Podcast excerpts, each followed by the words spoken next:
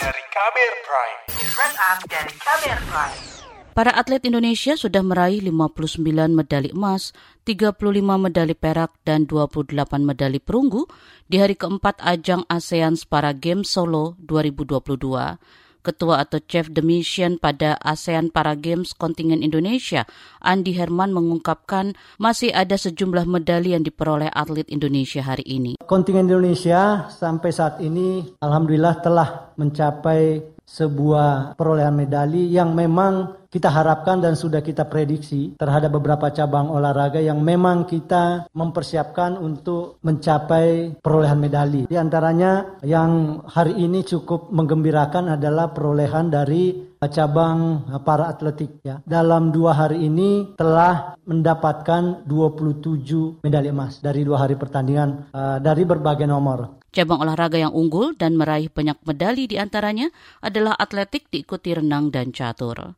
Dari cabang para renang yang dua hari ini kemarin mendapatkan tujuh, sekarang hari ini ada tambahan tiga emas, sehingga secara keseluruhan dari renang ada puluh emas. Ya. Demikian juga dari cabang catur memperoleh keseluruhan hari ini empat medali emas. Ya. Selanjutnya juga dari cabang-cabang yang lain seperti bulu tangkis, dari bergu mendapatkan emas, satu, sekarang ini atlet-atlet eh, kita sedang berjuang di nomor perorangan. Juga atlet judo, blind judo juga mendapatkan emas hari ini empat. Medali emas Indonesia untuk ASEAN Para Games salah satunya diperoleh oleh atlet para atletik Sabto Yogo Pratomo. Itu tadi di 100 meter sama 200 meter semuanya udah pecah rekor pribadi atau pecah rekor event. Terutama nanti di 400 meter semoga dapat medali emas yang saya harapkan dan mohon doanya untuk para media dan porter yang ada stadion nanti semoga bisa menghasilkan yang terbaik untuk Indonesia.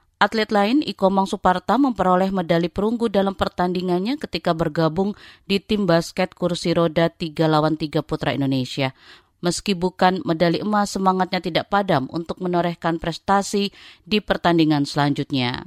Dari sisi persiapan, tentunya kita udah latihan selama tujuh bulan ini, dan itu emang benar-benar kita siapkan untuk event ini. Karena ini juga olahraga tim, jadi harus lebih menjaga kekompakan komunikasi antar satu sama lain di tim sih itu yang lebih kita tekankan terus ini beberapa teman-teman juga di tim basket masih baru dan saya sendiri juga ini pertama kali ikut di ASEAN Para Games. Jadi jujur sedikit kaget juga karena ini pertama kali bertanding melawan negara lain. Tapi motivasi dari teman-teman, dukungan dari teman-teman juga itu membangun semangat kami juga.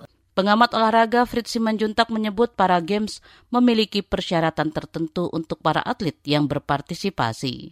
Para games ini kan memang susahnya tidak ada requirement harus ini dipertandingkan, harus itu dipertandingkan gitu ya. Nah, yang memenuhi syarat para games itu adalah ada faktor apakah atlet itu benar-benar cacat kualifikasinya atau tidak. Ada faktor itu kan. Jadi ketika mereka mau bertanding, mereka dilihat lagi, diseleksi lagi apakah sudah termasuk atlet yang para games. Ada atlet-atlet kita yang dicoret tidak bisa tampil kalau nggak salah itu saya lihat dari negara lain juga gitu. ASEAN Para Games masih berlangsung hingga 6 Agustus 2022, tetapi Fritz melihat peluang para atlet untuk menghasilkan lebih banyak prestasi masih sangat tinggi.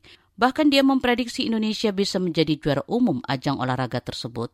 Saya melihat ya waktu beberapa tahun lalu di Malaysia kita juara umum ya. Jadi saya yakin kali ini juga juara umum apalagi ada faktor tuan rumah kan. Secara keseluruhan saya lihat pertama penyelenggaraannya bagus, yang kedua saya yakin akan juara umum lah.